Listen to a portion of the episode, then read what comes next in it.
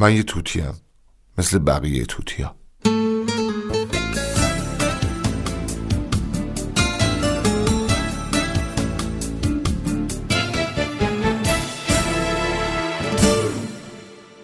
من آدم خیابان هستم، آدم سرک کشیدم به مغازه ها و نشستم پای حرف آدم های غمگین، آدم های تباه، آدم های وقف شده برای دیگران، آدم هایی که هیچ وقت نتوانستند آنطور که باید شطرنج بازی کنند، تخمه بشکنند، در پشت بام خانه‌شان کف در بازی را تجربه کنند، پیتزا را دلوپی بخورند، ولیعصر را پیاده گس کنند، بروند جلوی پارک لاله برای خودشان بلال با سس انار سفارش بدهند. من در هفته لااقل 2 بار آن هم مفصل پای حرف‌های این آدم‌ها می‌نشینم. از پس مصاحبت با این طور آدم‌ها و آدم‌هایی که به دلخواه خودشان زندگی کردند و تن به اجبار عرف و اقتضای زمانه و چه نداده‌اند، می‌گویم در هر دو صورت زندگی متاع گرانی نیست، هیچ اندر هیچ است. تنها روابط بین آدم‌ها این ملال را تحمل پذیر می‌کند.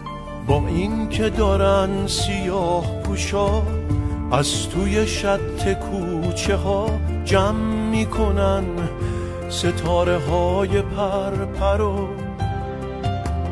با این که دارن عزادارا از زیر آوار و جنون در میارن کفترهای خاکسترو، با این که بوی تفتیش و خون پیچیده توی قصه ها، با این که صدای انفجار مرسی خونه همه جا همه جا همه جا. رابطه همانی که این روزها تاریک ترین و زخمی ترین وجوه این کلمه را حس می کنم. دیروز که این موتور زوار در رفتم باز برقش مشکل دار شده بود، رفتم پیش اکبر آقای شکاری، باتریساز محلمان. کار درست است، شکست خورده است، 2 تا زن دارد و 2000 بی محراس. پای صحبت اکبر آقا باتریساز بودم، میگفت برادر کشی میشه اگه طوری بشه، دعا کن طوری نشه. میگفت و یادت نمیاد که آخه اون زمانو من به چشم دیدم، والله اون سالها که تازه انصاف بیشتر هم بود خونها به ناحق ریخته شد. گفتم شنیدم. گفت شنیدن کی بود مانند دیدن. خوش‌ذوق بود، خوش‌ذوق و گرفتار. کارش تمام شده بود. موتور را تحویل گرفتم و راهم را کشیدم و رفتم. رسیدم به عمو حسن شکاری، آرایشگر مغموم کمروزی محبوبم. تعارف زد بروم تو چای و سیگار کنیم. نشستم، چای که میریخت گفت دیدین بچه‌ها رو چطور ادام کردن؟ با سر تأیید کردم. متوجه نشد، مهم هم نبود برایش که من تأییدش کنم. ادامه داد آقا خیلی اینطوری که نمیشه، مگه جوون 20 ساله میتونه به خدا به جنگ؟ نعوذ بالله. راست میگفت، جوان 20 ساله را چه به جنگ با خدای میلیاردها ساله. چای را سر کشیدم، گفتم عمو اصلا کاروبار چطوره؟ همان حرف همیشگی را زد. گفت روزی رسون خداست الحمدلله. سکوت شد. خیره شده بود به تلویزیون 14 اینچی روبرویش، داشت فوتبال نشان میداد. گفتم کجا قهرمان میشه به نظرت؟ انگار که سوالم را نشنیده باشد گفت دیدی این بازیکنای تیم ملی رو؟ نفهمیدم در مخالفت با آنهاست یا موافقت، دوست هم نداشتم بدانم. گفتم آره دیدم، عیبی نداره. نمیدانم چرا گفتم عیبی نداره، اصلا چه چیزی عیبی نداشت. جمله از پس مصیبت باید می آمد، ولی مصیبتی نبود که آخر. علی ای حال گفته بودم. او هم از شنیدنش آرام شده بود، چون قند را زد در چای و استکان را سر کشید و گفت کیف می کنم باهات حرف می زنم. از حرفش خوشم آمد، خواستم مزه بریزم. گفتم خب من حرف می زنم پول در میارم، الان شما باید مجانی صورت من اصلاح کنی. گفت صورت چیه مرد حسابی؟ موهات هم همین الان مجانی می زنم. این حرفا چیه؟ جدی گرفته بود، اصرار میکرد پاشو بشین رو صندلی صفایی به سر و صورتت بدم. با خنده و شوخی بلند شدم و تشکری کردم و خداحافظی مختصری و راه افتادم.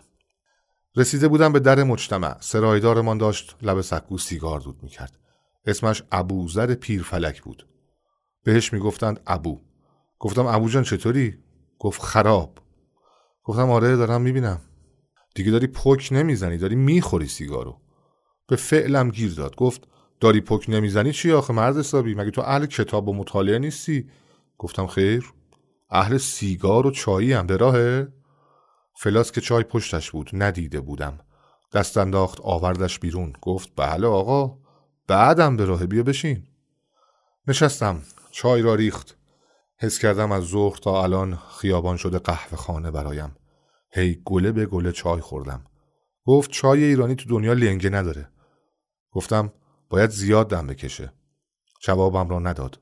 فوق لیسانس جامعه شناسی داشت ولی خاکی بود و صمیمی و وظیفه شناس. گفت ایرانی ها همینن، باید زیاد دم بکشن. طول میکشه ولی تهش یه چیز خوشمزه عذاب در میاد. چای را سر کشیدم و سیگاری دود کردیم و کمی شوخی های شنی کردیم و رفتم خانه. طعم گس چای ایرانی هنوز در دهنم بود.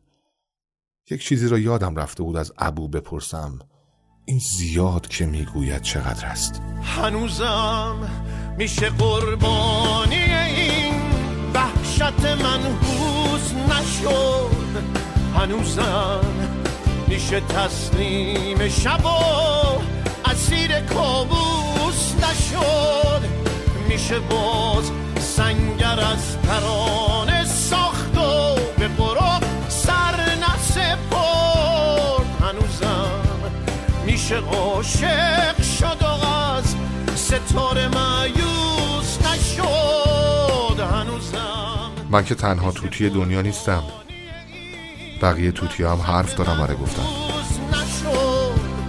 هنوزم میشه تسلیم شب و اسیر کابوس نشد، میشه باز سنگر از ترانه ساخت و به غروب سر نسپرد، هنوزم میشه عاشق شد و از ستاره مایوس نشد، هنوزم میشه قربان